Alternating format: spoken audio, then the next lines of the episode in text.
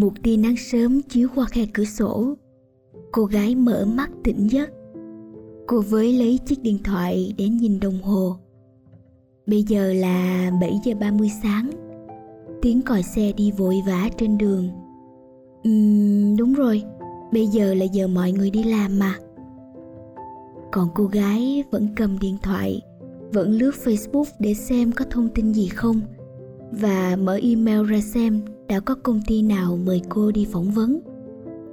Email không một bức thư nào mới. Còn facebook thì ngập tràn những bài đăng của bạn bè. Mà thực ra lúc này cô gái cũng chẳng quan tâm. Sáng hôm qua cô cũng tỉnh dậy vào giờ này và cũng nằm nướng trên giường đến tận giờ ăn trưa. Hôm qua là một ngày buồn tẻ cô đi ngủ sớm và hy vọng một đêm ngủ ngon sẽ mang lại một ngày tràn đầy năng lượng vào hôm sau thế nhưng, cảm giác buồn đó len lỏi cả vào giấc ngủ của cô và khi cô tỉnh dậy sáng nay, cơ thể cũng mệt mỏi, cảm giác chẳng có sinh khí gì Vậy là một ngày mới vô nghĩa lại trôi qua hay sao?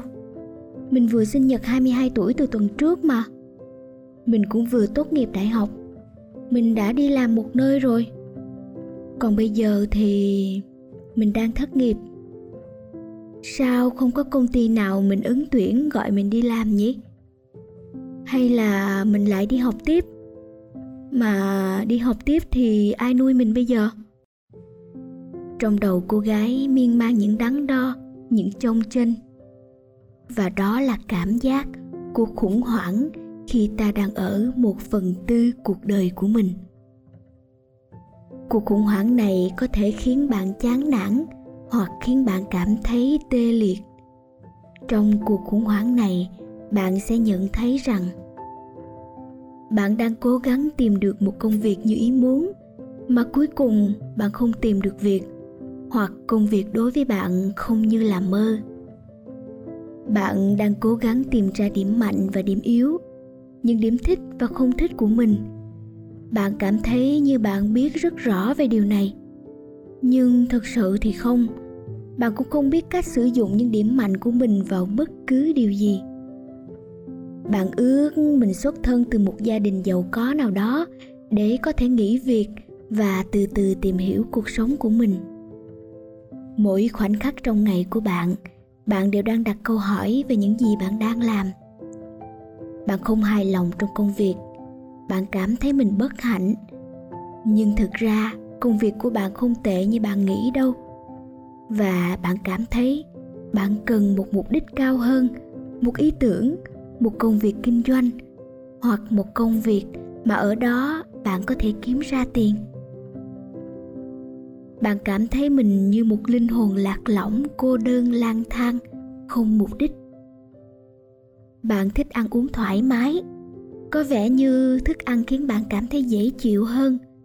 Đó dường như là thứ duy nhất bạn có thể kiểm soát lúc này. Bạn thích chạy trốn mọi áp lực. Bạn muốn đi tới một nơi xa, nhưng phải đẹp, như sapa, đà lạt, hoặc một bãi biển mộng mơ nào đó.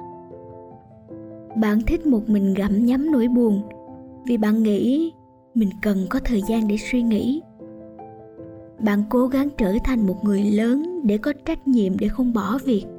Sau đó, bạn cố gắng thuyết phục bản thân rằng bạn sẽ thích công việc của mình. Rồi sau đó, bạn lại cũng tự hỏi cuộc sống có ích lợi gì khi làm điều gì đó mà bạn không yêu thích. Cuộc sống không quá ngắn hay sao? Nếu bạn có một ông chủ tồi, toàn bộ cảm xúc này sẽ được khuếch đại lên cả tỷ lần vậy thì làm thế nào để bạn thoát khỏi cuộc khủng hoảng khi ở một phần tư cuộc đời? Trước hết, hãy thừa nhận rằng bạn đang cố gắng thiết kế cuộc sống của mình có ý nghĩa ngay từ khi bạn còn trẻ. Thì đúng rồi, bạn chỉ cảm thấy mình gặp khủng hoảng khi bạn mong muốn một cuộc sống tốt đẹp hơn. Điều này tốt hơn rất nhiều so với việc chỉ đến khi 80 tuổi bạn mới thấy tiếc nuối quá nhiều. Vậy thì có một lý do khiến bạn vui hơn rồi đấy. Đó là bạn đang gặp khủng hoảng và sẽ tốt hơn cho bạn về lâu dài. là một người đã trải qua khủng hoảng này, tôi sẽ đưa ra cho bạn một số lời khuyên để bạn tìm thấy sự cân bằng bên trong mình đầu tiên, bạn hãy cố gắng nói rõ những gì bạn thích và không thích về các hoạt động hàng ngày mà bạn có tại nơi làm việc nhưng cố gắng khách quan, không cảm tính. Thứ hai, hãy kiên nhẫn. Quá trình này cần có thời gian, có thể là hai hoặc ba năm, hoặc có thể là ngắn hơn. Đây là quá trình tự khám phá. Kiên nhẫn không có nghĩa là bạn đang đối xử không tốt với bản thân mình. Kiên nhẫn tự khám phá chính là sự tử tế với bản thân. Rồi bạn sẽ tìm ra con đường đi cho mình bạn đã nghe câu chuyện về cây lê chưa? Cây lê khi mùa đông chỉ là cành cây khẳng khiu xấu xí. Còn khi là mùa xuân, cây lê đầy hứa hẹn với nhiều trồi lộc. Còn mùa hè, cây lê đua nở những bông hoa trắng mút mùa thu, cây lê triểu nặng trái chín. Tôi luôn nhớ câu nói này. Nếu bạn bỏ cuộc khi mùa đông đến thì bạn sẽ bỏ lỡ lời hứa của mùa xuân, vẻ đẹp của mùa hè và thành quả của mùa thu. Trong công việc cũng thế, nếu kiên nhẫn làm việc thêm nữa, biết đâu bạn sẽ nhận ra rằng đây là công việc của đời mình. Thứ ba, hãy luôn mỉm cười. Luật hấp dẫn nói rằng khi bạn lạc quan tin tưởng vào những điều tốt đẹp bạn đang gửi thông điệp đến vũ trụ và vũ trụ sẽ trả về cho bạn những điều tốt đẹp. Bạn cũng đừng tự hỏi đam mê của bạn là gì. Bạn không cần phải vực vờ như những zombie để tìm thấy niềm đam mê của mình. Bạn chỉ thực sự tìm được đam mê của mình khi bạn cảm thấy hạnh phúc. Và cuối cùng, bạn hãy đọc những cuốn sách này. Born for this tạm dịch là sinh ra để làm việc này hoặc là cuốn What color is your parachute đã xuất bản ở Việt Nam với tựa đề là Dù của bạn màu gì. Riêng với điều thứ tư này, nếu bạn không có thời gian để đọc vì đang phải bù đầu cho công việc, tìm việc hoặc đang học một skill mới, bạn có thể nghe trên app nghe luôn.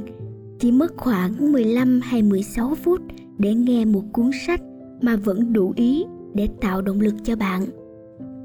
Tôi sẽ không đưa ra những lời khuyên thêm nữa. Ai cũng sẽ phải tự mình vượt qua.